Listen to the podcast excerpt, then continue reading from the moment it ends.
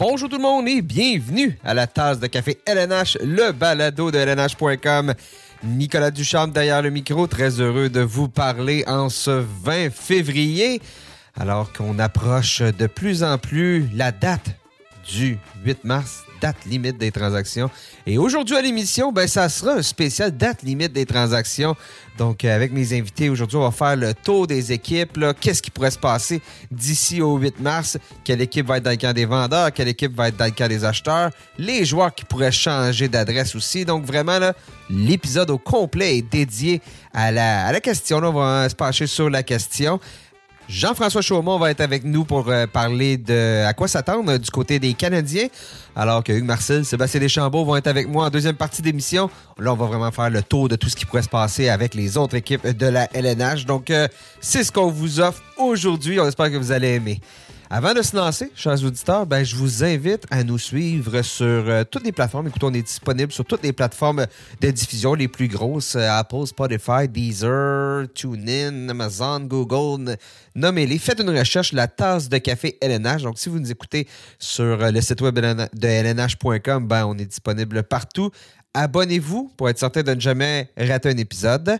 Mais ben, je vous annonce aujourd'hui, on a une bonne nouvelle à vous annoncer aujourd'hui le balado, la tasse de café LNH, devient hebdomadaire. Donc, on oublie ça, les épisodes à toutes les deux semaines. Vous auriez pu à penser, est-ce que c'est le mercredi où j'ai un épisode de la tasse de café? On y pense plus. Pourquoi? On va être là à chaque mercredi d'ici à la fin de la saison. Donc, vous allez pouvoir nous entendre parler de hockey tous les mercredis. Merci beaucoup de votre appui. Euh, c'est grâce à vous si on peut se permettre euh, d'être maintenant publié à toutes les semaines. Donc, euh, on espère que vous allez euh, bien apprécier ce qui s'en vient d'ici à la fin de la saison de la, du côté de la tasse de café. On lance l'émission en parlant de ce qui va se passer à la date limite des transactions chez les Canadiens de Montréal. Et pour le faire, on en parle avec le journaliste de LNH.com, Jean-François Chaumont. Comment il va, Jeff? Très bien, très bien. Écoute, Jeff, euh, avant de tomber dans le vif du sujet, les Canadiens cette semaine trois matchs. Ça commence ce soir contre les Sables de Buffalo. Euh, trois équipes cette semaine qui ne sont pas en séries éliminatoires à l'heure actuelle quand même. Donc, le, niveau de motivation va être assez différent parce que, bon, ce soir, c'est contre les Sabres, mais par la suite, jeudi, c'est euh, les Penguins de Pittsburgh et samedi, les Devils du New Jersey. Deux équipes qui se doivent de, remonter au classement. Euh, tu t'attends un peu à quoi? Le niveau de motivation, motivation chez les joueurs du tricolore, à quoi ça va ressembler? surtout qu'on vient de subir deux défaites, là, nos deux derniers matchs. Oui, semaine de trois matchs au calendrier pour le Canadien. Première rencontre, les sabres de Buffalo. S'il y a un enjeu dans ce match, c'est peut-être pour la course au boulier, le Canadien, les sabres, deux des dernières équipes dans l'association de l'Est. Ensuite, destination Pittsburgh, confrontation contre Sidney Crosby, Evgeny Malkin. Euh, les Pingouins désirent s'accrocher à une place en série, même si le terrain glisse de plus en plus du côté des Pingouins. Et le CH finira la semaine à Newark, la superbe ville de Newark, pour un match contre les Devils. Encore une fois, c'est la même histoire. Les Devils, c'est une équipe qui désire remonter au classement. C'est également trois matchs en quatre jours du côté du tricolore. Moi, je m'attends à ce que le festival, la rotation du gardien, va se poursuivre chez le CH. On va voir à tout le moins deux gardiens au minimum, peut-être même les trois en uniforme. S'il y a une bonne nouvelle récemment du côté du Canadien, le premier trio, celui de Nick Suzuki avec Caulfield à sa gauche et Slavkovski à sa droite, continue de produire un bon rythme. Même chose pour le jeu en supériorité numérique. Mais là où il y a des problèmes chez le CH, c'est un manque criant de profondeur, peu d'attaques en provenance du deuxième, troisième, quatrième trio. On pouvait le prédire avec le départ de Sean Monahan. Le Canadien se retrouvait avec un gros, gros trou au centre et on n'a jamais réussi à colmater ce trou euh, à Montréal. Monahan, qui lundi a fait un tour du chapeau avec les Jets, vient de commencer à se mettre en marche euh, avec les Jets. donc, euh, ça, a débloqué. Ça a pris un petit peu de temps, mais ça a débloqué pour lui. Euh, GF, bon, date limite des transactions, ce qui retient l'attention, c'est ce qui va se passer du côté, je dirais, du côté de la ligne bleue. je pense que les deux principales prises possibles pour les équipes sont là, en Mike Matheson, en David Savard. La question, c'est est-ce qu'on va oser échanger les deux? Euh, tu veux toujours avoir des vétérans un peu dans ton équipe. Et bon, euh, dans le cas de Matheson, dans le cas de Savard, si on échange les deux, ça, vient un peu contrecarrer ce plan-là. Il y a aussi le fait aussi que les contrats, ce n'est pas des joueurs qui deviennent joueurs autonomes sans compensation au terme de la saison. Il reste encore deux ans au contrat de Matheson. Euh, une autre année pour David Savard. Est-ce que tu entrevois les Canadiens à bouger un, sinon les deux joueurs? Ben, tu ne peux jamais dire jamais. Il faut, mhm. faut, rester prudent, mais si j'avais à prédire l'orientation de Kent Hughes et de Jeff Gorton, moi, honnêtement, je serais surpris qu'on décide de bouger les deux défenseurs, même juste bouger Matheson ou Savard, peu importe lequel des deux. Euh, le CH aura besoin d'obtenir une très grosse proposition en retour pour dire oui. Je recule de quelques mois quand Kent Hughes a fait l'acquisition de Tanner Pearson. On s'entend, ce n'était pas un coup d'éclat. Tanner Pearson venait de Vancouver, transaction pour Casey de Smith. Une des premières choses que Kent Hughes avait mentionné au sujet de Tanner Pearson, c'est qu'on a besoin de cheveux gris dans le vestiaire du Canadien. Je regarde Mike Matheson, il a toujours une superbe chevelure rousse. Il n'y a pas trop de gris ou de blanc dans ses cheveux. Écoute, il, a 28 ans, il a 28 ans. Il a 28 ans. cheveux blancs, c'est de bonheur. Ouais. Non, mais ça va venir, ça va venir. Ça va venir, c'est sûr. Père de famille, un jeune garçon, les, les, cheveux blancs, les cheveux gris arriveront tôt ou tard. Ça, ça, s'accélère même quand tu as un enfant. Là. exact. Matheson vient d'avoir, va avoir 29 ans, va avoir 30 ans le 27 février. Donc, il a de l'expérience. Même chose pour David Savard. Au niveau contractuel aussi, on parle de deux joueurs là, qui sont loin d'être des boulets financiers. Au contraire, euh, Mike Matheson mm-hmm. à 4,875 pour le rendement qu'il donne aux Canadiens représente une aubaine. Il a déjà 41 points en ce moment, cogne à la porte d'une possible saison de 60 points. Un défenseur, Nicolas, de 50 points et plus, qui joue un rôle de numéro un, plus de 25 minutes par match, gagne généralement plus de 7-8 millions. Donc, Matheson, pour encore deux autres saisons à moins de 5 millions, le Canadien peut très bien vivre avec ce salaire. Même chose pour David Savard. Moi, la grande question dans le cas de David Savard, oui, le Canadien a le droit, et c'est possiblement logique, euh, de voir quel serait l'intérêt des autres équipes pour David Savard, mais est-ce que la valeur de David Savard est à ce point plus grande cette année versus à la même période l'an prochain pour se dire, OK, parfait, on sacrifie David Savard demain matin et on perd en expérience, on perd en leadership pour plusieurs mois. L'an prochain, si le Canadien veut ouvrir les portes du vestiaire à un Lane Hudson, à un Logan Mayou, David Reinbacker, si jamais dans sa courbe de progression, il est prêt à un poste pour la Ligue nationale, Savard, c'est un, une personne importante dans le vestiaire du Canadien. Euh, Martin dit souvent que c'est un joueur de culture. C'est vrai parce qu'il fait tout ce qu'on ne voit pas sur une feuille de pointage. Il va bloquer des tirs, va jouer en infériorité numérique, euh, va rassurer les plus jeunes, va calmer un Jaden Struble au banc après une rare mauvaise présence. Elle euh, va parler un jeune comme Joshua Roy qui vit ses premiers moments dans la Ligue nationale, va l'amener au restaurant sur la route, va, va vouloir l'intégrer à l'équipe. Donc, pour moi, à mes yeux, Matheson et Savard ont une grande valeur à l'intérieur de ce vestiaire. Et si jamais le Canadien opte pour une transaction, que ce soit avec Matheson ou que ce soit avec Savard, le retour est mieux d'être très impressionnant. Dans le cas de Matheson aussi, la question, c'est est-ce qu'il y a un joueur, euh, un défenseur, jeune défenseur, prêt à prendre la relève? Sur le premier avantage numérique? Parce que c'est pas ce que fait Matheson comme statistique cette année. On parle de Lane Hudson, on parle euh, de Logan Mayu qui connaît du succès dans la Ligue américaine, mais ça demeurait deux recrues. Est-ce que tu veux une recrue sur ton premier avantage numérique? N'est pas Brock Faber qui veut.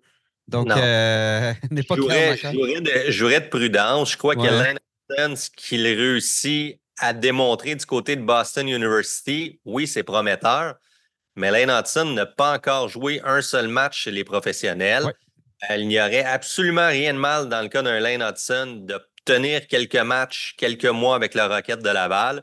C'est possible pour Logan Mayou de le voir faire le saut l'an prochain du côté de Montréal, mais tu as besoin de les encadrer. L'an dernier, le Canadien avait quatre, parfois même cinq défenseurs recrues au sein de sa formation. Ce n'est pas la meilleure saison non plus dans la grande histoire des Canadiens de Montréal. Cette saison, l'équipe reste encore très jeune. Est-ce qu'Arbor Jacky peut être un défenseur au sein de la première vague en supériorité numérique? J'ai des doutes. Est-ce que Caden Goulet pourrait un jour jouer ce rôle? Peut-être, mais Goulet est davantage un défenseur à, caractère défensif et mm-hmm. robuste. Euh, Matheson a encore son rôle, encore son identité au sein de l'équipe. Et pour lui avoir parlé, j'ai réalisé une longue entrevue avec lui il y a deux ou trois semaines. Matheson était catégorique sur un point la fierté qu'il ressent quand il porte le chandail du Canadien de Montréal, pour lui, c'est un rêve de petit gars. Et ça a beau être, on peut croire que c'est simplement symbolique, mais ça reste important. C'est un Québécois, il veut jouer à Montréal, il aime jouer pour les Canadiens de Montréal. Donc, pourquoi pas essayer de prolonger l'aventure dans le cas de Michael Matheson? Et même chose pour David Savard. C'est quand même ironique pour toutes les fois où on dit à Montréal, on veut des Québécois, on veut des Québécois. Les deux principales cibles, c'est des Québécois. Et la troisième cible dont on va parler, Jake Allen, va quand même avoir vécu, euh, je ne vais pas dire la majorité de sa vie, mais plusieurs années de sa vie à Montréal, autant avec les Canadiens que lorsqu'il jouait au niveau junior, avec le, défunt junior de Montréal. Donc, je veux dire, les, connaît, il connaît. c'est où Verdun, lui, là, là Jake Allen? Il connaît, la connaît, le territoire montréalais. C'est ça. Euh, mardi matin, Jake Allen, dans le vestiaire du Canadien, enlevait ses jambières, détachait ses patins, quand on lui a fait un petit brin de jasette pour voir comment il a vécu la fameuse rumeur où on l'envoyait à l'avalanche du Colorado. Allen avait un sourire en coin en disant Bon, ça fait partie de la folie de la mm-hmm. date limite des transactions. On sait que nos noms peuvent circuler. Lui, pour faire une petite histoire, la rumeur qui a été lancée, qui n'avait rien de fondé, c'était jeudi dernier. Euh, Allen se retrouvait sur la glace du Madison Square Garden avec Éric Raymond, l'entraîneur des gardiens. Caden Primo également, pour un simple entraînement matinal. Quand il est revenu dans le vestiaire, a pris son téléphone, il devait avoir une quantité considérable de ben messages textes. Puis là, il a compris qu'il se passait de quoi. Mais dans le lot des messages textes, il y en avait un qui venait d'Alain Roy, son agent, un autre qui provenait de Kent Hughes. Et dans les deux cas, on lui disait OK, tu peux dormir en paix, cette rumeur-là, c'est simplement une rumeur. Allen dit que c'est un petit peu la même histoire, puis il a raison. C'est un petit peu la même histoire depuis le 1er octobre. Depuis le début de l'année, on se dit du côté de Montréal, la, routine à trois gardiens ne peut pas perdurer. Mm-hmm. Mais Kaden Primo est toujours là. Samuel Montembeau est là. Il sera là encore longtemps. Puis Jake Allen, oui, Jake Allen pourrait peut-être intriguer une équipe qui veut parcourir un bon bout de chemin en série, qui a besoin d'expérience devant le filet. Mais Nick, je regardais les statistiques de Jake Allen. Non, c'est ça. Là. Depuis le 1er novembre, c'est un dossier de deux victoires, 11 défaites, deux revers en prolongation, moyenne de 3,96, taux d'efficacité de 883. Mathématiquement, Jake Allen est difficile à échanger pour ce qu'il montre comme statistique sur la glace, mais également son contrat. C'est près de 4 millions cette année, à 3,85, mais aussi la saison prochaine.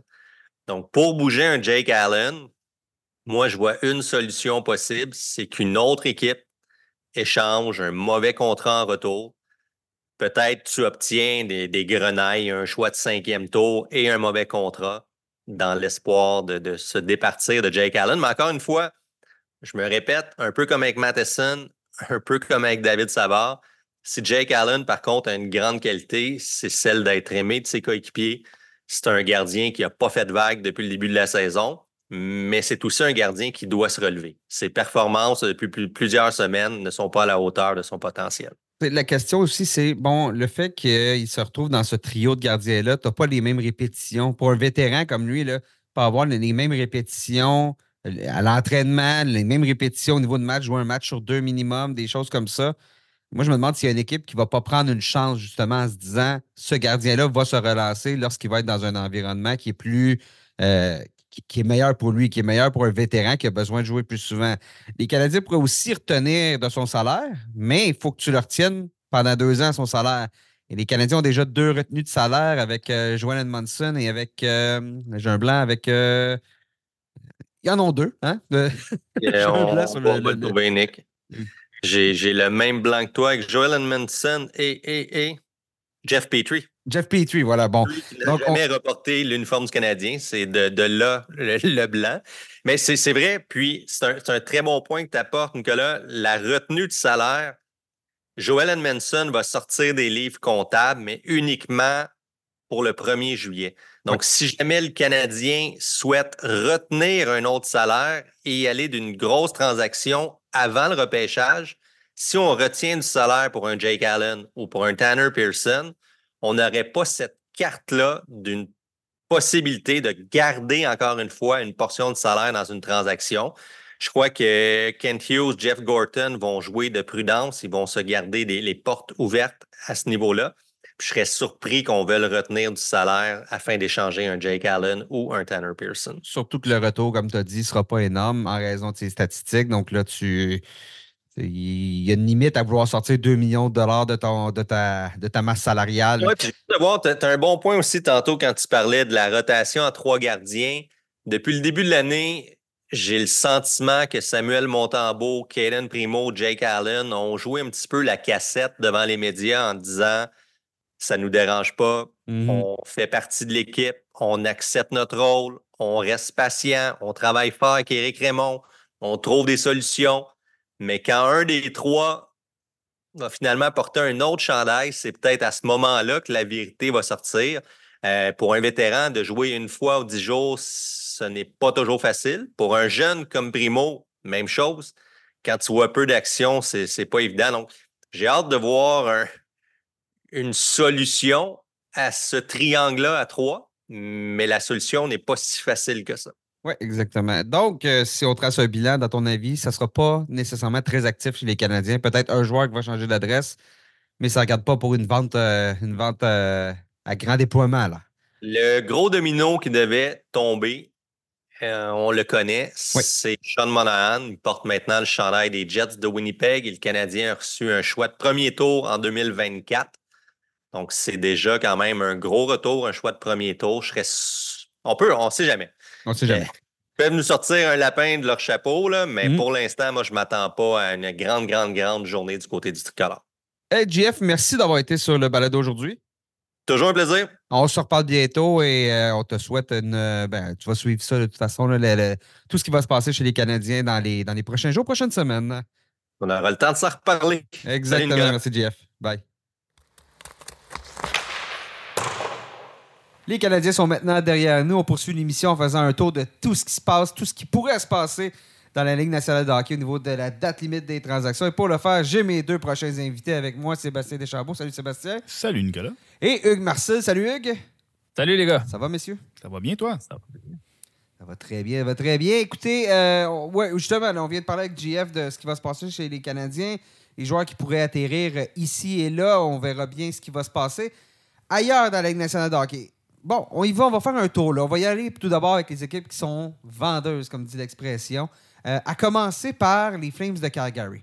Je pense que les plus gros dominos présentement sur la disponible sur le marché, qui pourraient être disponibles, qui pourraient bouger, ils sont chez les Flames de Calgary, à commencer par Noah Neffen, le défenseur. Il y a eu beaucoup de discussions à son sujet et ben, joueur autonome, sans compensation, a un contrat de 4,95 millions.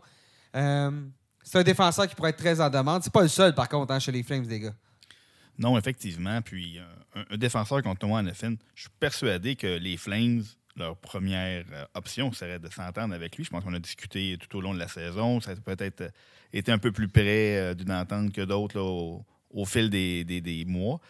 présentement, on arrive à la date limite des transactions, toujours pas de contrat. Donc, une équipe comme les Flames, même s'il garde espoir de, de vouloir s'entendre avec un, défenseur qui fait partie du top 4 de mhm. n'importe quelle équipe de la Ligue nationale, euh, bon, dans les deux sens à défenseur très complet, mais on ne peut pas arriver au 1er juillet puis le perdre pour rien dans la situation où les Flames sont donc. Noah Neffin, un défenseur gaucher imposant, bon dans les deux sens à patinoire, va être de toute évidence un des, défenseurs les plus en demande euh, sur le marché avec un autre euh, de, ses coéquipiers. Oui, ben c'est ça. Chris Tanev, dans la même, euh, se retrouve dans la même situation. Il est joueur autonome sans compensation à la fin de la saison. chez les Flames, on en parle, c'est que là, quel type de reconstruction? Est-ce que c'est une reconstruction? Est-ce que c'est une restructuration? Une réinitialisation qu'on va faire chez les Flames? C'est vraiment le directeur général Craig Conroy est en train de décider de ça et c'est ce ces prochains mouvements qui vont, décider de, à quel point on rebâtit cette équipe-là. Parce que tu as Elias Nenome qui est déjà parti. On a parlé de Chris Tanev. Euh, donc, deux défenseurs qui pourraient partir, un joueur de centre, c'est pas la même chose que si on, ben, on, sort un joueur en espérant. je pense à Tarasenko l'année dernière chez les Blues de Saint-Louis, par exemple. Ouais, ben, en même temps, euh, on, moi, je serais surpris qu'on y aille d'une reconstruction euh, euh, massive. je, je regarde, par exemple, ce que les. Le première équipe qui vient en tête, c'est les Blackhawks de Chicago. Je pense pas qu'on va euh, tout jeté à terre jusqu'aux fondations. Là, on a quand même des, des, On est lié à long terme avec des joueurs comme Jonathan Huberdeau, Nazem Kadri. Donc, tant qu'avoir donné 10,5 euh, millions euh, jusqu'à pendant très longtemps à, Jonathan Huberdeau, puis un contrat de 7 millions de dollars par saison à Nazem Kadri, tu es aussi bien de tenter de gagner avec eux. Puis c'est pas comme si les Flames de Calgary n'avaient pas des, des, jeunes joueurs autour desquels bâtir. Là, on a Jacob Pelletier qui, bon, euh, cette saison a vu un peu les, blessures le, ralentir, mais c'est un joueur de 22 ans qui, techniquement, arrive dans son prime. Je pense aussi à, je m'excuse d'avoir dit euh, prime, c'est un, anglicisme dans ses meilleurs, euh, tu sais, il rentre dans, l'apogée de sa carrière. C'est prime le mot que tu cherchais, Il rentre dans sa prime. Exactement. on a aussi Connor Zary qui fait très bien mm-hmm. cette saison. Euh, Yegor Sharangovic, qui n'est pas très vieux, seulement 25 ans. on parle de Yegor Sharangovic, c'est quand même une transaction dont on a peu parlé avec les Flames, mais qui a quand même, euh, qui a quand même rapporté ses, dividendes, a fait du, fait du bon travail à Calgary. Donc, moi, je serais quand même surpris qu'on euh, qu'on y ait d'une reconstruction très, très, très, très longue. je pense qu'on a quand même des éléments euh, pour y aller d'un le petit reset sur le fly, comme on, comme on a déjà entendu à Montréal. Donc, euh, c'est ça, je pense qu'on a, euh, on a, on a ces éléments-là autour desquels bâtir qui font en sorte que ça pourrait ne pas être une longue reconstruction, là, pourvu que des gars comme Pelletier, comme je disais, Zary, euh, prennent leur envol assez rapidement. Mais c'est certain que présentement, tu l'as dit en, levée de rideau, Nick, les, les Flames, c'est un peu qui contrôlent, surtout au chapitre, surtout pour les défenseurs, c'est un peu qui contrôle le marché des défenseurs parce que euh, les, un gars comme Anefin, Seb a, bien expliqué, mais même un, un Tanev qui est un, bon défenseur défensif, une machine à bloquer des tirs. Euh, c'est le genre de joueur qui va être très convoité, ça aussi, euh, à la date limite des transactions. C'est pour moi le genre de joueur dont une équipe, le genre de gars que tu veux en séries éliminatoires qui va sacrifier. Donc, voilà. Ouais, et Craig Conroy, c'est présentement, il est comme c'est une ligne de domino, c'est lui qui a le premier domino. J'ai l'impression que quand Conroy. Bon, le nom est déjà parti, ce qui a fait que Sean Monahan est parti à Winnipeg, donc euh, ça va se construire. Là, la question, c'est justement où on va dans notre construction. Il y a un gardien de but qui s'appelle Jacob Maxstrom qui euh, pourrait. Écoute, il y a des rumeurs. Euh, la réalité, c'est que Markstrom, chez les Flames, on a Dustin Wolf, le jeune gardien qui s'en vient, qui pousse. Donc, Markstrom, est-ce qu'il pourrait changer d'adresse? Reste encore deux ans son contrat à faire, 6 millions de dollars. Euh, ce serait tout, euh, tout un coup, à, mon avis. Ça pourrait être la plus grosse transaction de, la date limite des échanges si jamais il change d'adresse. Il ne semble pas fermé à l'idée, parce qu'il ne faut pas oublier que Jacob Maxwell a une clause de non-mouvement, donc mm-hmm. euh, les contrôles se destinent un petit peu. selon ce que le, collègue Elliot Friedman racontait, c'est que si vous avez une bonne, une bonne transaction à me soumettre, soumettez-la moi, puis je verrai où on en est. tu as parlé des Devils de New Jersey pour, euh, pour les services de Jacob Maxstrom. Euh, bon, évidemment qu'on va vouloir peut-être retenir du salaire. évidemment, le prix va changer. C'est sûr et certain que les Flames, là où on en est, on va plus viser des, jeunes joueurs. Est-ce qu'un Alexander Holt, par exemple, euh, chez les Devils, ou un, type de joueur comme lui, un espoir de premier plan, s'inscrit dans le, dans le, plan des Flames beaucoup mieux que deux choix de premier tour dans les trois ou quatre prochaines années? Donc, c'est sûr et certain que dans toutes les transactions que les, euh, que les Flames vont faire, un peu comme on a fait avec Tyler Toffoli, qui nous a permis de mettre la main sur Yegor Sharangovich. Donc, on va aller chercher, on va se rajeunir, on va s'inscrire dans le plan, mais un plan qui ne va pas nous ramener 5, 6, 7 ans en arrière.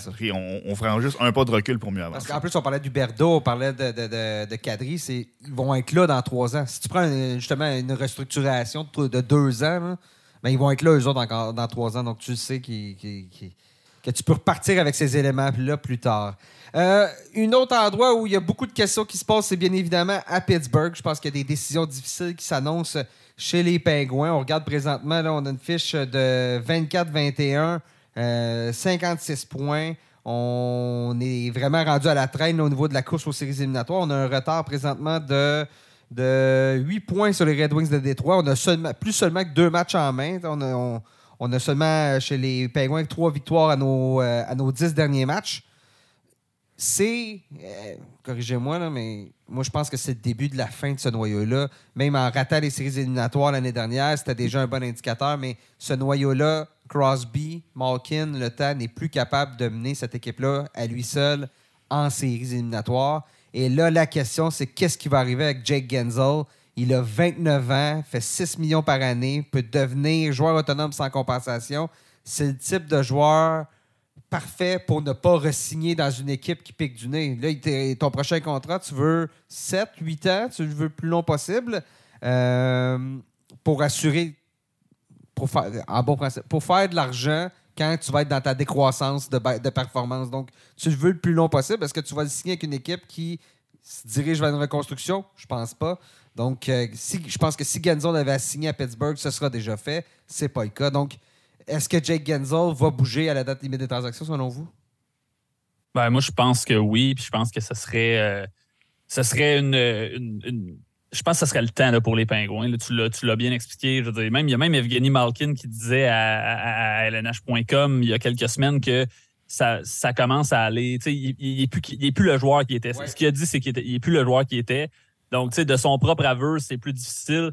Puis c'est que tôt ou tard, cette équipe-là va devoir commencer à reconstruire. Et Jake Genzel, présentement, est. Corrigez-moi si je me trompe, peut-être qu'il y a un autre gars que vous allez me dire qui, qui, sa valeur est exceptionnelle. Personnellement, je pense pas.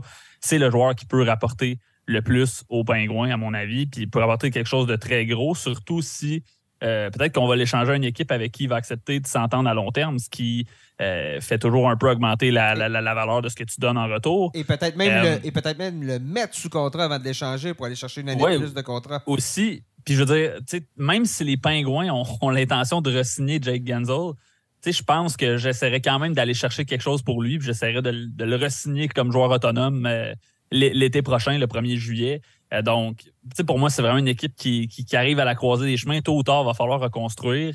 Euh, et, ça ne sera pas une reconstruction facile. je regarde les, contrats présentement. Malkin sous contrat jusqu'à la fin de la saison 2025-2026 à un salaire de 6,1 millions. Euh, tu as Chris Letang qui est signé jusqu'à la fin de la saison 2027-2028 à 6,1 millions. Carlson. Il va avoir quel âge à ce moment-là, le temps? Ben, le, temps, il va arriver à 40 ans. Euh, Malkin va arriver lui aussi à 40 ans.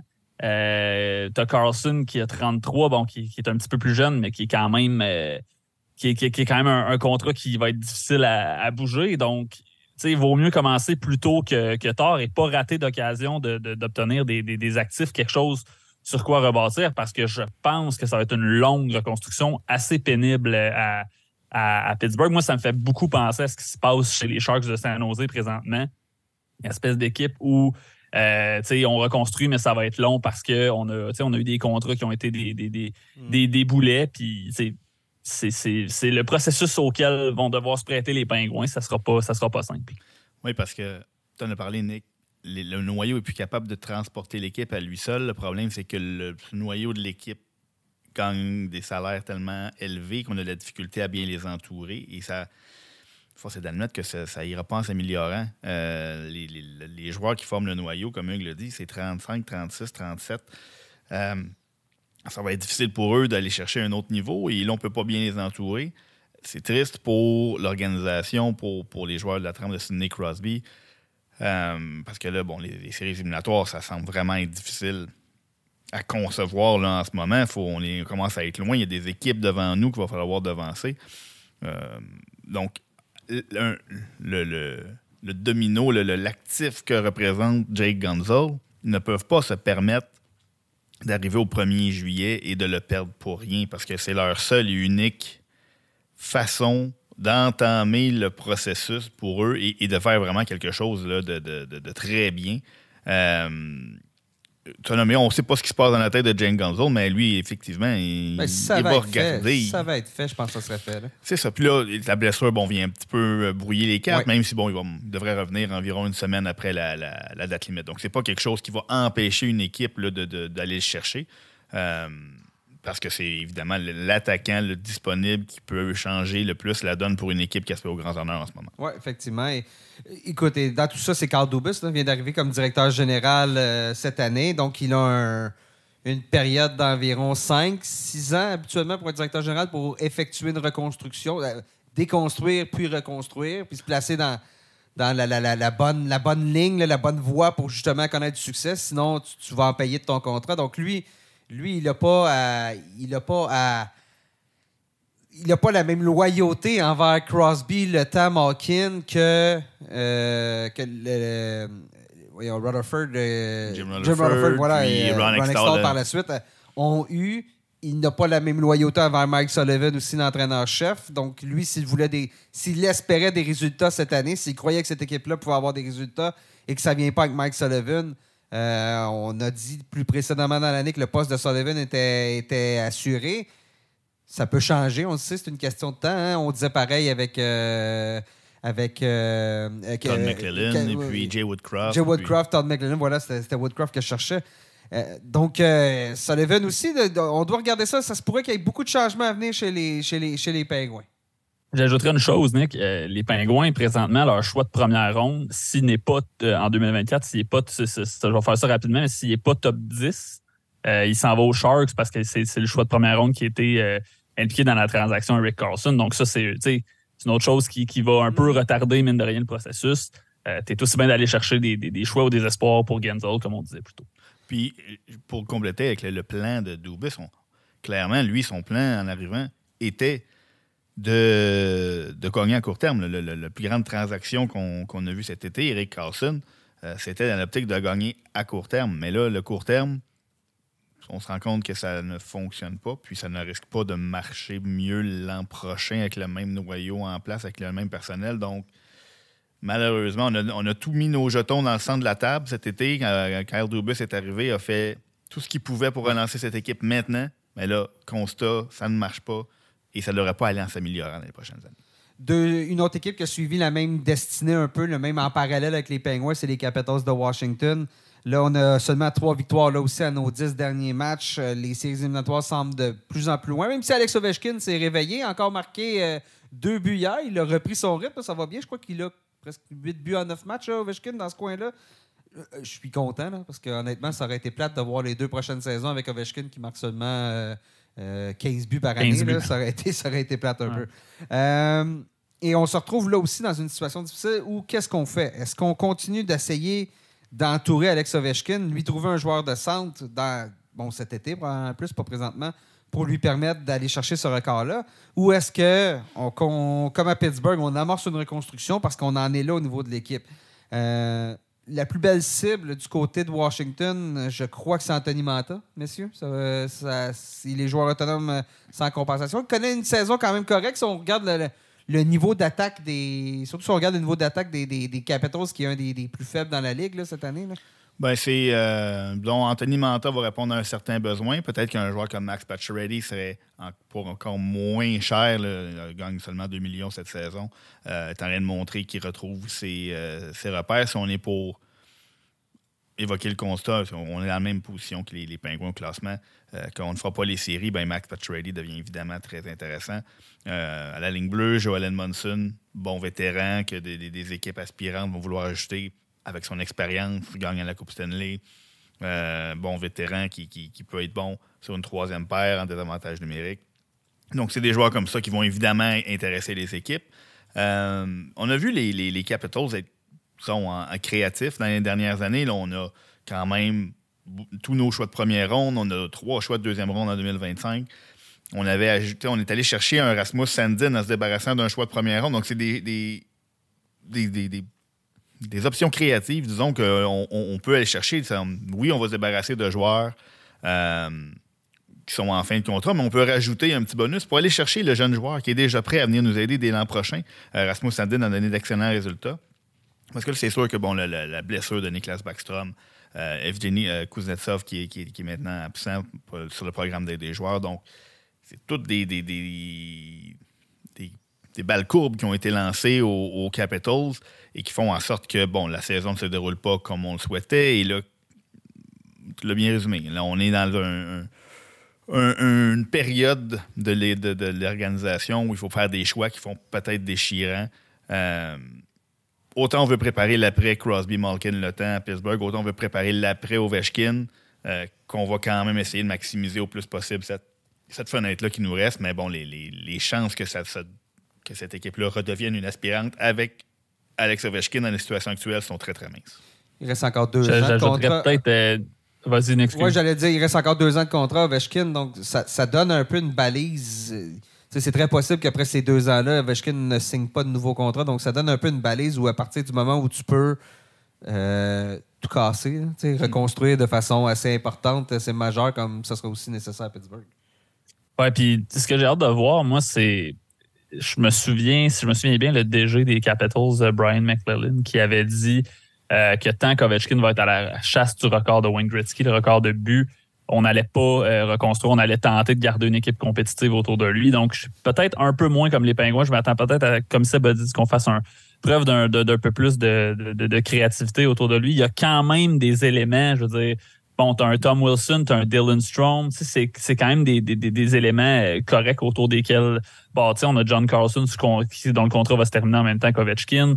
Donc, tu sais, Sandin, t'en as parlé, Seb. Donc, j'ai hâte de voir, mais j'ai hâte de voir si McLellan va, va, bel et bien tenir sa promesse de comme on se lance pas dans une reconstruction en bonne et due forme tant que Ovechkin n'est pas, euh, est pas euh, prêt ou n'a pas, pas, battu le record de Gretzky.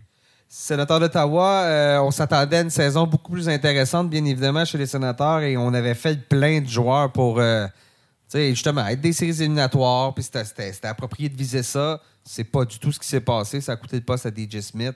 Euh, le nouveau directeur général à Ottawa, Steve Steyos, euh, qui, bon, qui va occuper les, deux postes, euh, puis Adorio qui n'est plus là. Jacques Martin, bon entraîneur par intérim. On s'entend que je pense pas qu'il va être là l'année prochaine aussi. Qu'est-ce qui va se passer à Ottawa?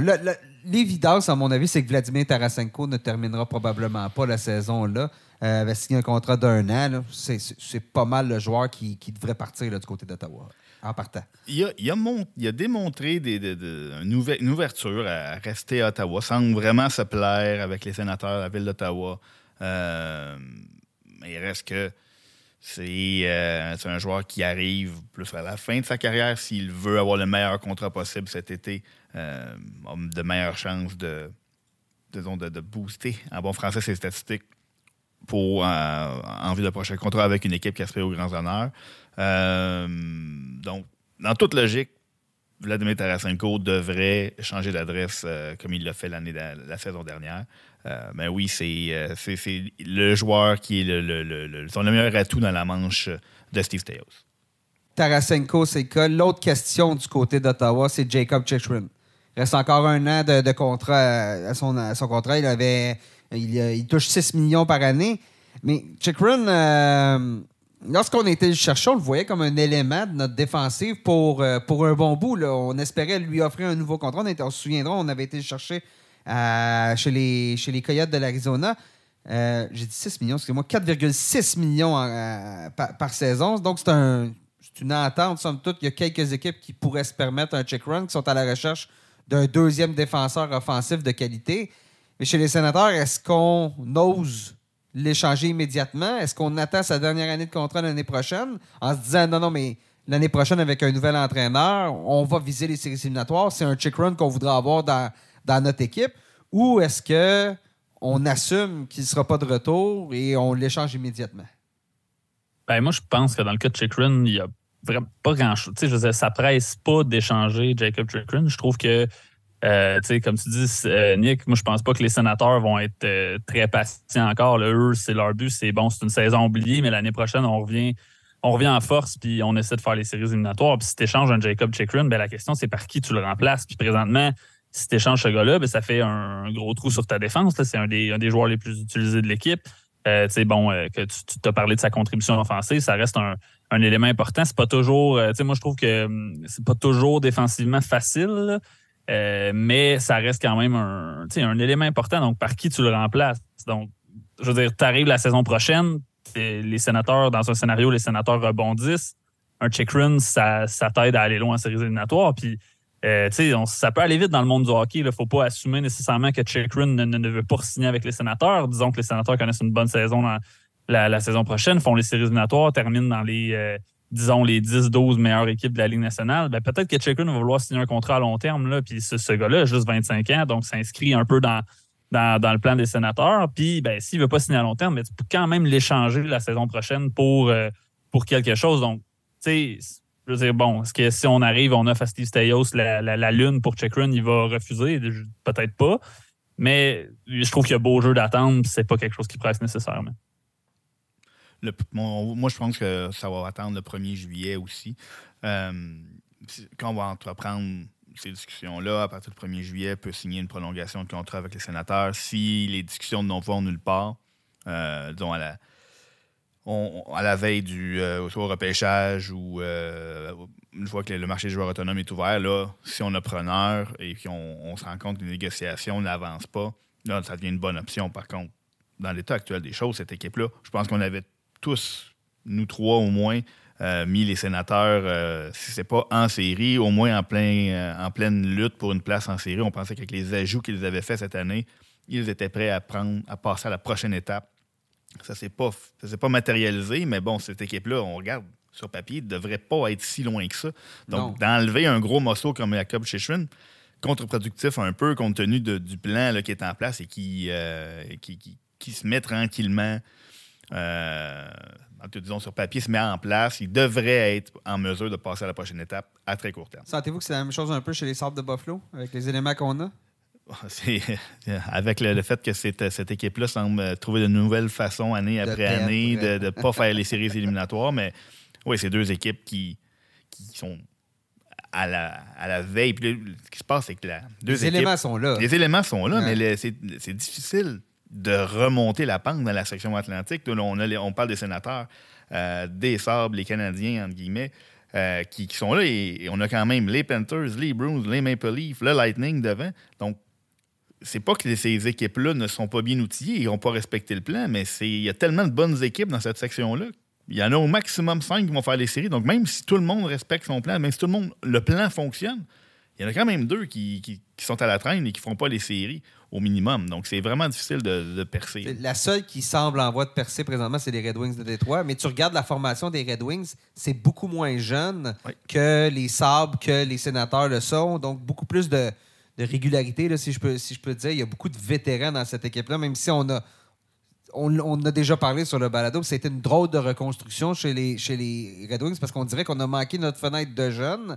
Mais les, vétérans qu'on été chercher, on était, bon, de Brinkat, euh, Perron, euh, le Patrick Kane cette année qui s'est ajouté, font que cette équipe-là, soudainement, ces jeunes joueurs n'ont pas à être les meneurs de l'équipe comparativement à ce qui se passe à Ottawa et à Buffalo. Donc, euh, c'est un, peu, un peu la différence.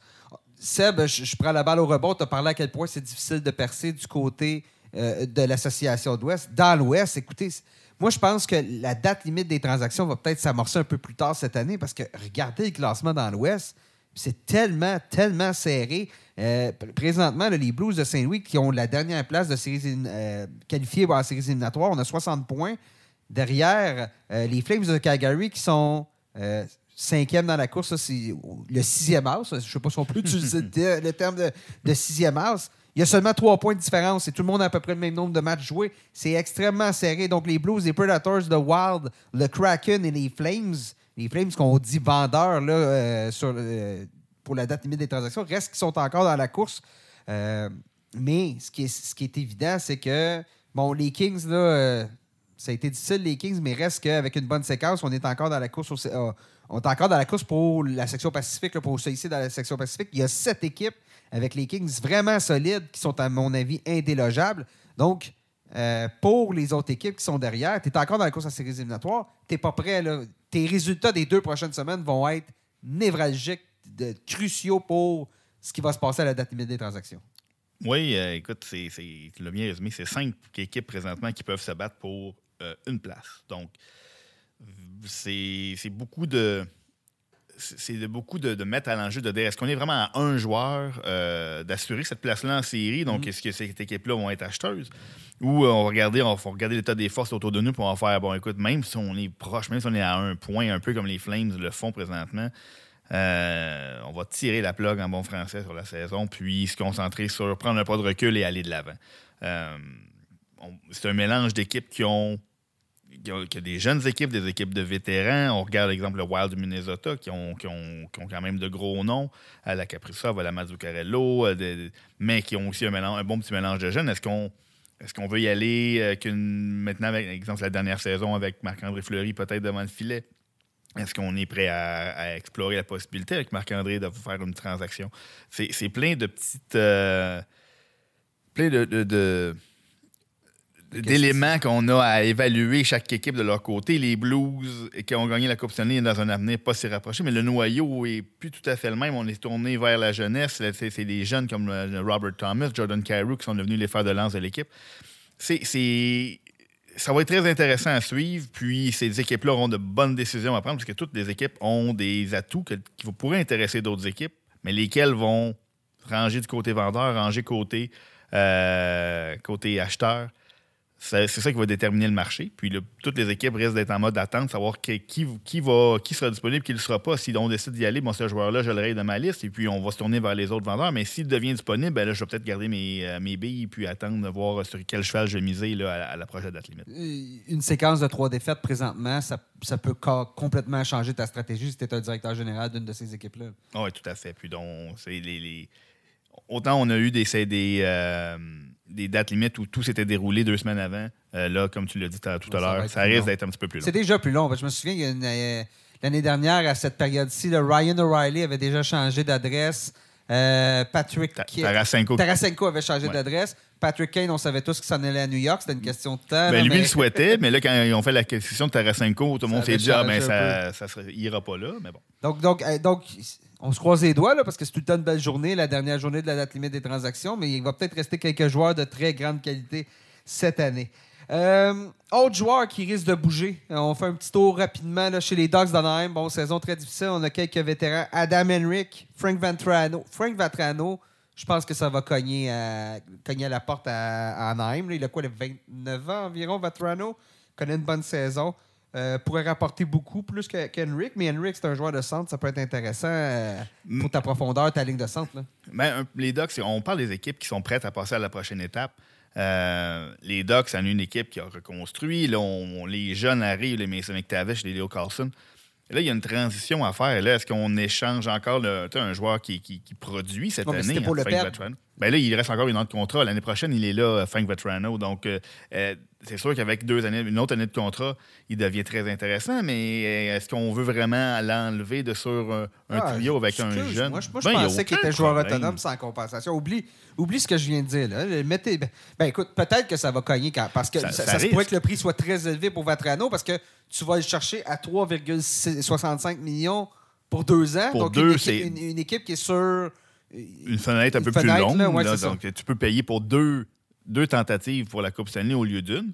Euh, évidemment que le, ça va sonner. Il n'y a pas un directeur général qui ne va pas explorer toutes ces options. Puis, euh, euh, Pat Verbeek va lui aussi explorer toutes ces options, mais on faut aussi assurer que les joueurs, les jeunes joueurs des Ducks vont être capables de miser sur. Euh, surtout, on a beaucoup de bons jeunes centres. On veut leur donner des alliés qui, avec de l'expérience, sont capables de les amener à un prochain niveau. C'est pour ça qu'on a donné un, contrat à long terme à Alex Killorn, un joueur comme Vatrano rend de très bons services. Donc, il faut amener cette équipe-là à un moment donné vers une banque ascendante au lieu de toujours rajeunir sans, avoir une réelle progression. Et en même temps, il y avait des rumeurs de Zigris qui pourrait changer d'adresse. Donc là, euh, Pat Verbeek envoie, on dirait, place plusieurs lignes à l'eau, plusieurs appâts. on verra bien ce qu'il ce va faire. Comme on dit, Henrik ou peut-être un joueur qui peut sortir, peut-être pas tous les joueurs, mais au moins un joueur. Oui, Henrik, ça, semble, ça semble assez évident. Oui, c'est ça, Henrik, euh, Henrik, assez évident. Les Coyotes de l'Arizona, ça a été bien pendant un, bon, un petit moment dans la saison. Il a cru euh, aux chances de séries éliminatoires, là, mais là, ça vient de quoi, 10 défaites de suite là, euh, du, côté des, du côté des Coyotes. Bon, Matt Dumba devrait ben, il me semble qu'à toutes les années, Dumba est disponible. Je me trompe-tu ou? il me semble qu'à toutes les années, on attaque Dumba. Ben, disons euh, que Matt Dumba, ne euh, faut pas oublier qu'il a été disponible sur le marché des joueurs autonomes euh, très, très, très, très longtemps cet été. Donc, qu'il soit disponible sur le marché des transactions maintenant, alors que pas tant d'équipes en voulaient alors qu'il était libre comme l'air. Donc, maintenant, les équipes devraient payer pour faire son acquisition. Reste savoir quelle, euh, quelle valeur il a sur le marché. C'est sûr que ce ne serait pas le défenseur qu'il a déjà été. Euh, bon, pour une équipe en quête de, profondeur sur sa troisième paire ou un bon septième mm-hmm. défenseur pourrait très bien euh, intéresser certaines formations. Anthony Duclair, San Jose. Bon, San Jose, on va faire ce qu'on peut avec ce qu'on a pour aller chercher quelques éléments. Anthony Duclair devrait changer d'adresse. Je pense qu'il va avoir de l'intérêt. Tu as glissé un mot sur le Wild du Minnesota tantôt en disant que c'était probablement la dernière année de Marc-André Fleury. Euh, donc, on va, se rendre dans ces éliminatoires. Mais si, justement, on connaît cette séquence de 3-4 défaites consécutives d'ici à la date limite des transactions chez le Wild, est-ce que Fleury devient à ce moment-là une cible intéressante pour les autres équipes? Est-ce que Fleury, avec ce que vous avez vu de sa part cette année, euh, devient, je ne sais pas combien, quoi, 3 millions, 3 points quelques millions, si je ne me trompe pas, Fleury? Euh, est-ce que ça va cogner à la porte pour le vétéran, pour un vétéran qui a déjà gagné et qui a l'expérience des séries éliminatoires?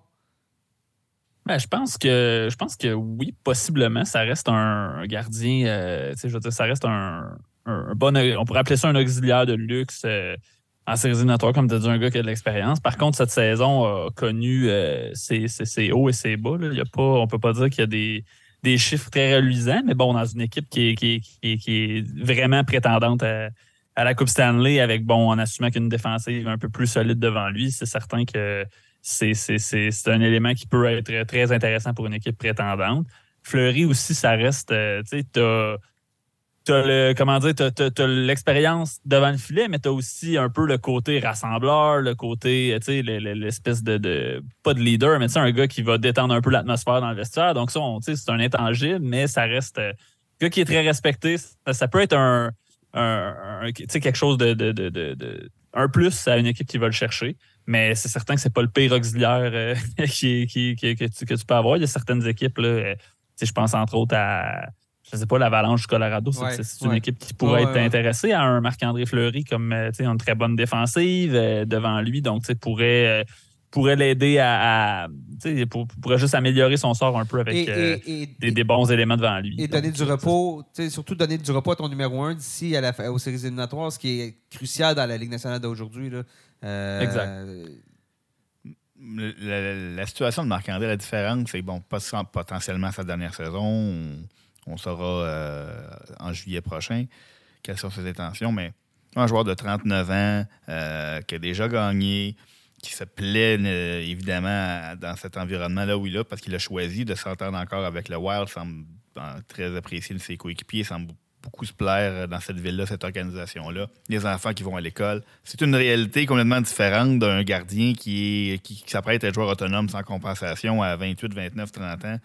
Euh, la décision va vraiment lui revenir. Puis, euh, bon, reste, reste à voir que, quelles seront les discussions entre Fleury et Bill Guérin, ses agents, sa famille. mais il n'y a pas une équipe qui, pour qui ça représenterait une mauvaise nouvelle de mettre la main sur un vétéran euh, coéquipier ultime comme Marc-André Fleury à la veille des séries éliminatoires, c'est sûr et certain. L'autre gardien, et là, je, sors ce nom-là, je ne sais pas, vous allez me dire ce que vous en pensez, vous allez me dire que je suis dans les patates, mais est-ce que Hugh Saros, du côté de Nashville, pourrait lui aussi changer d'adresse? Euh, cette année, c'est un peu plus difficile un petit peu pour Saros au niveau de ses chiffres, 3,02 moyenne de but alloué, 902 de pourcentage euh, d'arrêt. Bon, deux, éléments. Deux choses qui pourraient favoriser une transaction. Premièrement, à 5 millions par saison, c'est un salaire euh, intéressant et il lui reste une saison à faire. Donc, une équipe qui est à la recherche d'un gardien numéro un. Euh, Saros, il a prouvé dans le passé qu'il est prêt. Deuxième chose, il n'a pas de, de, de, clause de non-échange. Donc là, on n'a pas besoin de demander. Dans le cas de Saros, il pourrait bouger. Et troisième élément, parce que là, ça en fait 3-4 que je nomme, là, je suis plus certain, mais les Predators ont un gardien qui cogne à la porte, à Yaroslav Askarov, qui, domine la Ligue américaine de hockey, qui est vraiment solide, qui est prêt pour la LNH. Il reste seulement à le rappeler. Euh, avec une année, bon, là, on en reparlera peut-être, où on, peut se lancer, mais une équipe qui a besoin de. qui, des gardiens numéro un, qui n'ont pas prouvé, qui sont dans la course aux séries éliminatoires, que les gardiens n'ont pas prouvé qu'ils pouvaient tenir l'équipe sur leurs épaules. Saros, il a déjà fait ça, tenir les Predators sur, sur ses épaules. Il le faisait à chaque année jusqu'à cette année. Euh, est-ce que on pourrait, du côté de, du côté de, Bruce Boudreau, euh, pas Bruce Boudreau, euh, Barry Trotz, excusez-moi, du côté de Barry Trotz, ébranler les colonnes du temple, si je peux dire, mais échanger Hugh Saros?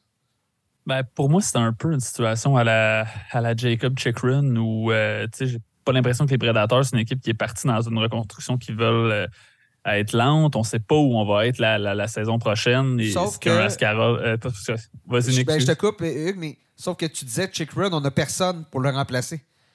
Askarov, il est prêt. Ça, oh, ben, il est prêt. Ça, c'est le point que je veux t'amener, Nick. Mais combien de gardiens de 21 ans on a vu arriver dans la LNH en se disant il est prêt, il est prêt, il est prêt, puis finalement, il n'est pas si prêt que ça?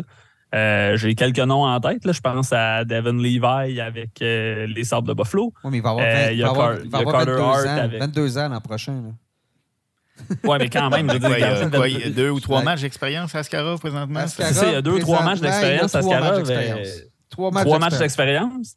OK, il a bien fait cette saison, je suis d'accord, mais je veux dire, les gardiens prennent leur, prennent leur envol dans la LNH autour de 25, 26 ans. Puis, sais-tu qui est le meilleur exemple de ça? Yussi Saros, qui a pris, qui a pris son envol dans la LNH autour de ça, 24-25 ans. Donc, est-ce que tu veux amener Askarov trop rapidement puis faire une, une pas une erreur, mais tu sais, je, je, trouve qu'on a tellement vu d'exemples d'équipes qui ont amené un gardien trop rapidement. Ça va, ça va dépendre de ce qu'il va te rapporter. oui, ça dépend de ce qu'il va te rapporter, mais ça dépend, ça dépend aussi s'il veut signer avec toi. Là, ça dépend d'un paquet de facteurs. S'il te rapporte la lune et qu'il ne veut pas signer avec toi, évidemment que tu l'échanges. Là-dessus, on ne s'ostinera pas longtemps. Je veux juste dire que si Saros veut rester, c'est encore un, pour moi, c'est encore un très bon gardien. S'il veut rester, c'est peut-être mieux de, de, le garder et de, d'arriver avec une saine compétition devant le filet entre lui et Askarov jusqu'à ce que naturellement la passation des pouvoirs se fasse, un peu comme on l'a vu entraîner puis, puis Saros à Nashville. Il n'y avait, y avait pas de raison de de, de, de, de, mettre Riné dehors de l'équipe quand, quand, parce qu'on a un Saros dans le système. Sauf que Moi, en tout cas, je ne précipiterais pas son arrivée à Askarov, même s'il est très bon, je sais qu'il domine dans la Ligue américaine, mais les gardiens, ça prend du temps. Sauf qu'à ce moment-là, est-ce que si bon, l'an prochain, tu le fais monter, tu lui donnes un 50-50 avec Saros, tu fais baisser sa valeur à Saros? Ben, comme je, parce le, que le, marché des gardiens, le marché des gardiens est quand même là. Euh, reste à voir qu'est-ce qu'on va être capable d'obtenir pour ces Jacob Maxstrom et, et Saros. Et là, quand on, en plus on parle de gardiens qui ont plus qu'une année de contrat, il faut être capable de rentrer ces salaires-là sur la masse salariale pendant plus qu'une saison. Donc ça, oui, euh, c'est bien parce qu'on l'a pendant plus qu'une saison, mais par contre, il faut le payer pendant plus qu'une saison. historiquement, les gardiens, même les gardiens numéro un, les gardiens vedettes qui changeaient d'équipe, à la tête limite, n'ont pas rapporté la Lune. Donc, j'ai un petit peu de difficulté à voir les, euh, équipes se bousculer. Là. Puis, les équipes qui sont en quête d'aide devant le filet, c'est à quelques exceptions près, on, cherche à aller chercher peut-être un bon adjoint plus qu'un vrai gardien numéro un. Euh, les Devils sont peut-être dans une espèce de chaise ambiguë là, où on a Vitek Vanecek qui est là. Mais bon, euh, moi, exemple, si on parle des prédateurs, le nom que je m'attends à voir partir, hors de tout doute, c'est Alexandre Carrier, euh, qui est un, défenseur qui pourrait donner de, bons services à une équipe. Puis, bon, euh, s'il n'y a pas de montée d'intérêt à signer avec les prédateurs, on parle de joueurs qui s'est développé sur le tard, bien joué avec des, défenseurs établis depuis le début de sa carrière. Euh, Mathias Ecolm, cette saison, forme un bon duo avec Jérémy Lauzon. Donc, ça, c'est le genre de joueur que je m'attends à voir partir beaucoup plus, beaucoup plus certainement que, que Youssef Saros. Bon, ben justement, tu as ouvert la porte, Seb. On va poursuivre avec le prochain segment. Les, besoins des équipes. Tu as parlé des Devils, on va en parler. Euh, on, va faire, euh, on va faire un tour de l'association de l'Est, l'association d'Ouest, les équipes là, qui sont euh, dans le top 6 présentement. mais je veux parler des Devils parce que justement, Vitek Vanecek, c'est difficile cette année. Nico Daz n'a rien prouvé. On a Akira Schmidt qui était retourné dans la Ligue américaine de hockey. Saros, justement, les Devils, s'il y a une équipe qui pourrait bouger pour un gardien numéro un, tout dépendant du prix, et l'avoir sur deux années. Parce que je veux dire, les Davos, souvenez-vous, l'année dernière, on a terminé au sommet de la section euh, métropolitaine. C'était les Hurricanes, excuse-moi. On a terminé deuxième euh, devant les Rangers. Euh, cette équipe-là, techniquement, avec un bon gardien cette année, n'est pas en train de se battre pour une place en séries éliminatoires. Là. Euh, on est en haut. Donc, avoir un gardien ben, établi. J'argumenterais, Nick, euh, avec un bon gardien, mais c'est une équipe qui a quand même Beaucoup eu des, pas mal de blessants en défensive. on a perdu Hamilton pour. Euh, ça, fait un bout qui est parti à Hamilton. Je n'ai pas les, les, les, chiffres sous les yeux. On a perdu, si je me souviens présentement, on était privé pendant un bout de temps de, Jonas Siegenthaler. donc, ça aussi, ça n'a pas aidé la, cause des, des, mais, oui, mais oui, les gardiens ont, aussi. Mais, mais, les gardiens demeurent. C'est dans ces c'est dans ces situations-là où tu veux. C'est ça, ben c'est dans ces situations comme ça où tu veux que ton gardien livre la marchandise et on ne l'a pas fait. Donc, chez les Devils, à mon avis, ça serait le, le, la piste d'atterrissage, si je peux dire, d'un Sarah s'il change d'adresse. On reste à New York. Les Rangers, de l'aide, on en a besoin à l'aile droite. Euh, encore une fois, hein? on dit ça depuis combien d'années chez les Rangers qu'on a besoin d'aide, même en mutant euh, Alexis Lafrenière à droite. Ça se passe quand même, somme toute, bien là, pour Lafrenière. C'est pas lui le problème. C'est pas c'est ça exactement. Mais là, on vient de perdre Blake Wheeler probablement pour le reste de la saison, les séries éliminatoires. Capo Caco, ça lève pas. Euh, a été blessé. Donc, chez les Rangers, c'est nos besoins. Et au centre, peut-être, avec l'absence d'Alex, euh, de, Philippe, Philippe Kittil, plutôt, un peu d'aide. Je verrais peut-être un Tarasenko retourner avec les Rangers, un Anthony Duclair, Anthony Adam Henrique, peut-être. Adam Henrique, si on a besoin de ça. On a, on a, on a Kittil qui est blessé. c'est ça. ça pourrait être un un méchant beau troisième centre de luxe à Adam la, Henry. La question, là, bien évidemment, on ne regardera pas le plafond salarial parce qu'il y a toujours moyen d'obtenir du salaire, d'être créatif. on va regarder, somme toutes les joueurs qui sont disponibles qui pourraient être intéressants, mais euh, pour euh, tout, en, gardant à, l'idée en tête qu'on ne commencera pas à jouer au comptable. Euh, Seb, chez les Hurricanes, les besoins? les Hurricanes, écoute, c'est, année après année, ce noyau-là est, est en place. On pense qu'on est capable je pense que ça serait.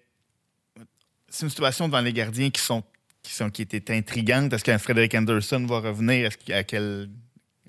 Est-ce qu'il va revenir en pleine forme? Caillou Sanguin, c'est pas clair un peu. Exact. Kochetkov, c'est un jeune gardien. Ranta blessé pour le moment. Donc, avoir un vétéran gardien de but serait une option.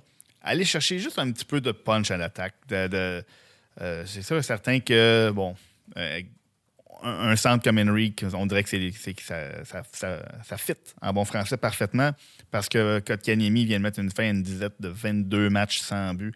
Euh, si on n'a pas d'apport des trois trios euh, à Caroline, ça va être encore difficile. Euh, c'est une équipe, par contre, qui serait probablement très à l'aise de rester comme ça. Mais, ben, on l'a un peu dit, c'est ça, qu'on a avancé, qu'on n'allait pas être dans les joueurs de location. non, exactement. les Bruins, Hugues?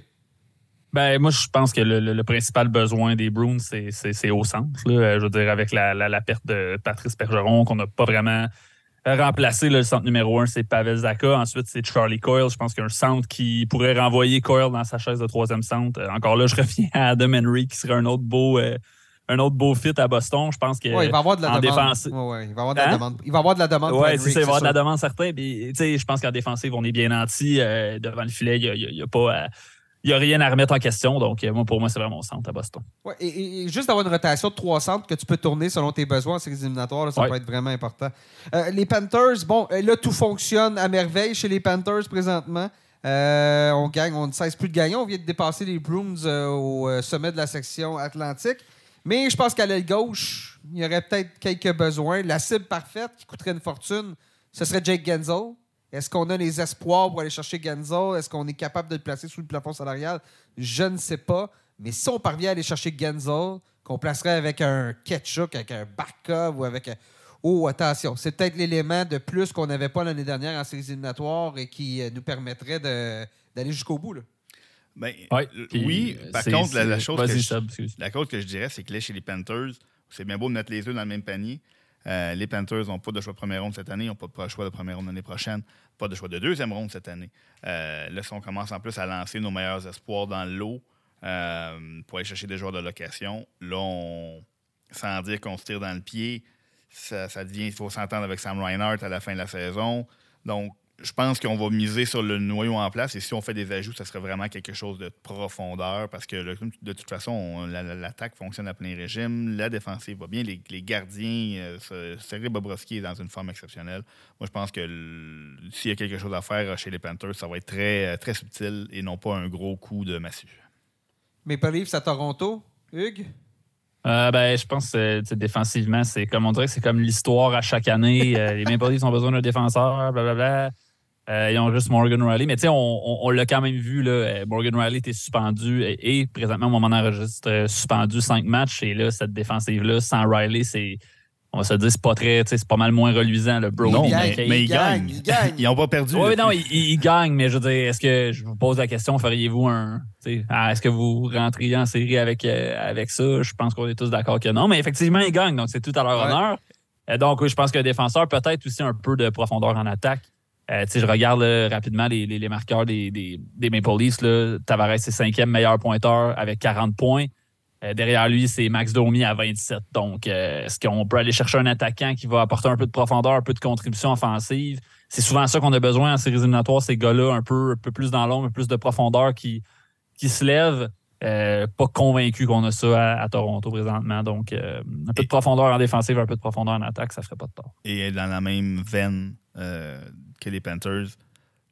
On a deux choix de Dans les deux premières rondes des trois prochaines années, on a deux choix chez, les, chez les Maple Leafs. Donc, il faut, faut falloir euh, faut arrêter de vivre sur du temps emprunté puis de réhypothéquer euh, sa maison cinq fois. À moins que tu adoptes la, la, recette des, du Lightning. Les Brandon Eagle, Tanner Jano. Bon, c'était bien moins payant, Janot, là, mais à moins que Mais on a un peu essayé de le faire avec les, avec les Tyler Bertuzzi, avec les Max Domi. C'est un peu des acquisitions. C'est un peu ça qu'on voulait faire. Non, mais c'est des joueurs autonomes. C'est ça, des joueurs. un an. Ouais, que, oui, OK. Oui, mais ce que je veux dire, c'est que les, ces joueurs-là de profondeur n'apportent pas... Euh, ben, peut-être pas la contribution escomptée. On a parlé de Genzel qui serait un joueur de location parce que faudrait que tu fasses ton choix entre Reinhardt et Genzel à la fin de la saison. Tu ne pourrais pas garder les deux. Un Vatrano, par contre, qui te donnerait deux années pour ton premier choix, ça peut à ce moment-là être un peu plus. Euh, un peu plus intéressant. Mais quand tu regardes ce que Elias Lenon a coûté, ça va te prendre plus qu'un choix de première ronde pour Vatrano. Ça, c'est euh, assez évident. On passe dans l'Ouest. Les Jets, c'est eux qui ont lancé le bal un peu avec Monahan. On allait chercher Sean Monahan euh, après, après les Canucks qui avaient bougé avec les je regarde les Jets, bel équilibre. Je ne sais pas pour vous autres, mais je trouve que on a de quoi On a un bon gardien, on a une défensive solide, on a des éléments d'attaque. Attention aux Jets, on peut juste avoir de la constance dans, notre jeu. moi, je pense pas qu'ils ont tant besoin de bouger le présentement les Jets. Je m'attends à ce que ce soit quand même calme du côté de Kevin Cheveldayoff. Les Canucks, je l'ai dit, on a déjà bougé avec Lenome, mais euh, Seb à l'aile gauche, ça ferait pas de mal. Un peu d'aide chez les Canucks? Ben, cette équipe-là, euh, on a vu ce que cette équipe-là était capable de faire euh, sans Lenome. On a vu ce que cette équipe-là était capable de faire avec un troisième trio qui fonctionnait peut-être un petit peu trop bien euh, selon leur, capacité, mais quand Connor Garland, puis euh, Teddy Bluger et puis Dakota Johnson fonctionnaient à un rythme intenable, cette équipe-là n'était pas arrêtable. on a ajouté un Lidl, on a on ne sait plus vraiment où on peut s'améliorer. Mais ça serait encore une fois, le, gros coup a été fait, puis là, on allait chercher des, joueurs de soutien parce que il y a des limites à ce qu'on peut s'offrir aussi. Ouais, euh, Anthony Manta serait pas une mauvaise prise. Surtout, il peut jouer à gauche, à droite. Manta, peut-être Vatrano, Genzel, ça, serait deux grosses prises. mais euh, je pas. Ça. dire, ce qui est bizarre chez les Canucks, c'est qu'il n'y a pas si longtemps que ça, on, mettait, on congédiait notre entraîneur-chef. On était. On parlait, on avait échangé. Euh, on ne savait pas exactement où on s'en allait, mais on croyait que cette équipe-là était meilleure. Donc, je ne sais pas si on est 100% all-in, prêt à tout de suite, tout de suite être, profiter d'une fenêtre. Est-ce que c'est réellement une fenêtre? Est-ce que c'était. Euh? Ben, en allant chercher un joueur comme Lenol, qui est joueur autonome sans compensation, on donne le signal qu'on est prêt à y aller euh, très rapidement parce que bon, on a donné les premiers choix, des espoirs. Donc, euh, je pense qu'on a, on envoie le signal qu'on est prêt. Par contre, cette équipe-là est à croiser des chemins un peu. Je regarde leur défensive. On a Quinn Hughes qui est signé au-delà de la saison et Noah Jolson. Donc, c'est pas, euh, c'est pas une, situation qui est normale, entre guillemets. Il euh, va falloir voir. On est dans une, peut-être une période d'évaluation, puis on, va mettre tous nos œufs dans le même panier, peut-être plus au niveau de l'été, mais cette fenêtre-là, avec la, brigade défensive qu'ils ont présentement, il faut qu'ils se fassent une tête assez rapidement euh, et gagner assez rapidement aussi. Mais reste que je conclue là-dessus pour les Canucks avec des gars comme JT Miller, Pederson, en assumant bon, qu'on va le garder à long terme, et Hughes, la fenêtre est là. là. Euh, c'est des poseurs de fenêtre, eux autres. elle est là, la fenêtre. Euh, Vitrier. Tant que ces gars-là vont être, ils vont être bons, vont être dominants, je pense que les Canucks vont avoir une chance. C'est pas mal plus facile de bâtir autour d'un Hughes en défensive, même si tu n'as pas beaucoup de gars sur contrat, que de te bâtir une défensive quand tu n'as pas de Hughes. Donc, ils ont quand même les éléments. des équipes qui gagnent la Coupe Stanley, c'est des équipes qui ont des éléments d'élite. Puis les Canucks les ont. Donc, ça, c'est un plus pour eux. Chez les Stars, euh, l'attaque, pas besoin d'ajout, à mon avis. C'est une solide attaque euh, avec l'ajout de Matt Duchesne cette année. Là, ça, je veux dire, notre, cadeau, on l'a eu euh, cet été quand les Predators ont racheté Duchesne et qu'il a signé un contrat très, très, très abordable avec les Stars. défensive aussi, Thomas Harley qui monte, on a des bons éléments. Je pense que je rajouterais peut-être un petit, défenseur, un peu de profondeur, un Joel Edmondson, un Eric Johnson du côté, des, du côté de la défensive. Et bon, derrière, on a Jake Ottinger. Euh, les Stars, euh, tu parlais de fenêtre, là, euh, eux autres aussi, la fenêtre est grandement ouverte. L'Avalanche, on veut rebondir après avoir été éliminé en première ronde l'année dernière. Vous regardez cette équipe-là, où est-ce qu'on a besoin d'aide? On en a glissé un mot, je pense, tantôt, là, Seb. Oui, ben, c'est devant le filet. On, a évidemment besoin de donner un petit peu de répit à Georgiev, qui est probablement trop occupé pour une équipe qui aspire à faire un très long bout de chemin en, séries éliminatoires. Donc, on va on va essayer de trouver probablement quelqu'un qui peut lui donner un peu de repos d'ici la fin de la saison. Euh, assurément qu'on ne cherche pas à ajouter euh, de défenseurs à cette brigade défensive très impressionnante-là. Si on est capable de mettre la main sur un, un, joueur qui peut donner un petit peu de, de, souffle à notre troisième trio, notre deuxième trio, ça serait un petit peu cher pour leur portefeuille. Mais... là, on a, on a Valérie Nishushkin aussi présentement qui est sur euh, le programme d'aide des joueurs. Bon, là, ce qui va revenir, Lekonen est revenu il y a eu un moment dans l'année où manquait ces deux joueurs-là. Là. C'est, pas le même deuxième trio. De toute façon, Ross Colton et Tralala, là, leurs joueurs, ils ont quelques joueurs qui sont un peu de nulle part et qui connaissent du succès cette année, l'Avalanche. Ça, va, ça, vient de l'interne peut-être plus que de l'externe dans leur cas. Les Oilers, bon, ben, écoutez, c'est, comme, euh, c'est comme euh, chanter Jean du Pays à la Saint-Jean-Baptiste. C'est tout le temps le même refrain. refrain. On a besoin d'aide un peu en défensive, ça ne fera pas de mal, surtout à droite. Euh, Matt Dumba serait intéressant, mais là, le plafond salarial, ça va être difficile ben, chez les Oilers. Matt Dumba ne représente pas une amélioration. Je pense que ce qu'on aimerait faire, c'est trouver une amélioration sur, exemple, Cody CC euh, dans le top 4. Ben, moi, je trouve que oui, c'est une amélioration. Oh, boy, on n'a peut-être pas la même évaluation de Matt Dumba et de Cody CC. ben, c'est va falloir, ça, va être très créatif euh, pour, réussir ça, trouver peut-être un autre, un autre attaquant qui peut venir soutenir les, gros canons sur un troisième trio, apporter un petit peu d'offensive. Euh, mais oui, je pense que la priorité va être d'améliorer le top 4 essentiellement à droite par une amélioration sur Cody CC. Euh, plus facile à dire qu'à faire sur le marché actuel. Euh, un joueur comme Chris Tanev, par exemple, qui, qui, serait. Oui, oui, oui. Ben, ben oui le Calgary à Edmonton. C'est ça, Calgary Edmonton. Euh, au, moins, au moins, dans le cas d'Elias Lenom, il y avait une montagne entre les deux. Il y a les rocheuses entre les deux. Ça te permet de. Ça crie moins fort si jamais Lenom. Les Lombes connaît toute une fin de saison, va gagner la Coupe Stanley, mais Tanev chez les Oilers, c'est pour ça que, j'en avais pas parlé. Parce que j'y crois pas que tu vas l'échanger, même si va être joueur autonome. Probablement ne sera pas de retour l'année prochaine, mais euh, échanger un joueur comme ça à ton principal rival, ça passe toujours un peu mal. Euh, peut-être un peu un gardien adjoint aussi, on verra bien chez les Oilers. On le sait. bon, J'ai hâte de voir, moi, un gardien adjoint. Euh, faut, se souvenir, niveau Skinner en série l'année dernière, il avait bien terminé la saison, puis en série, c'était, ça n'a vraiment pas été facile les matchs, surtout dans la série contre les Golden Knights, les matchs commençaient puis accordaient plusieurs mauvais buts. Les, les Oilers jouaient toujours du hockey de rattrapage. Moi, je, je sais pas, mais peut-être un gardien adjoint, ça pourrait. Ça pas de mal. Ça pourrait. D'expérience. Même d'expérience. On pense tous au même, là. On pense à Jake Allen, comme, euh, comme je parlais euh, avec euh, GF plus tôt dans l'émission. On termine avec les champions en titre, les Golden Knights. justement, ça sent l'affrontement Golden Knights-Oilers en première ronde. Ça regarde vraiment à moins que les Kings fassent une remontée spectaculaire. Ou que les Oilers attrapent les Canucks, qui est loin d'être impossible avec les matchs en main puis leur, leur séquence. Là, mais c'est. Euh, ça, Donc, le scénario existe. C'est ça, exactement. Le scénario n'est pas, est pas facile, mais existe. Euh, chez les Golden Knights, bon, le plafond salarial, on est au maximum. Honnêtement, c'est de la santé qu'on a besoin chez les, chez les Golden Knights parce qu'on n'a presque pas vu cette équipe-là à 100% cette année. On sait à quel point c'est difficile de gagner une Coupe Stanley. C'est beaucoup de matchs. Là. Présentement, tu as qui est blessé. Chez Theodore vient de revenir au jeu. Mark Stone s'est blessé hier soir. Mark Stone s'est blessé hier soir. Donc là. Euh, euh, honnêtement, chez les Golden Knights, on se croise les doigts tout simplement arriver en séries éliminatoires. Ça va être ton, ton, cadeau de date limite des transactions. Je ne suis pas certain qu'on va être très, très, très. À moins qu'on ait justement Stone et Eichel vont nous permettre d'économiser de, l'argent sur le plafond salarial avec la liste des blessés. Mais sinon, euh, je ne sais pas à quel point on peut, on peut bouger ou vous verriez un peu d'aide pour cette équipe-là, peut-être en profondeur. Ou... Oui, pas de bon.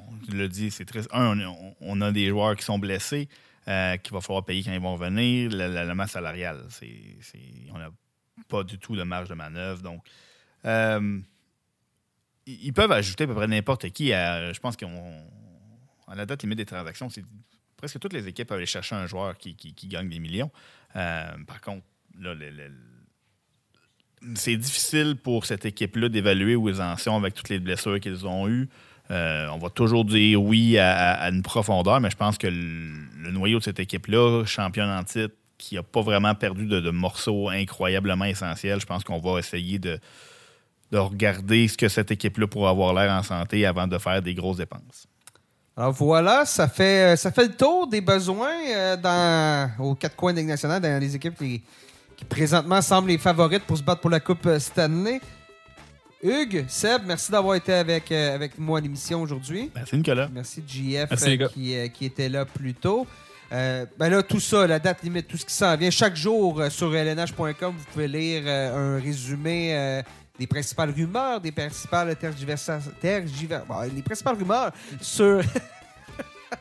sur euh, ce qui se passe pour la date limite des transactions. Vous allez, donc, suivez-nous. Vous allez pouvoir nous suivre. Suivez-nous LNH, LNH par le FR sur X. Euh, prochain épisode, la semaine prochaine, comme je disais plus tôt dans le balado, on est maintenant aux semaines, la tasse de café hebdomadaire. Donc, euh, manquez pas ça, on va revenir bien évidemment s'il y a des transactions, on va en parler. On va parler aussi de plein d'autres sujets, comme toujours. Les gars, merci encore d'avoir été là. Ben, bonne soirée, Chers auditeurs, merci d'avoir été à l'écoute et on se reparle très bientôt.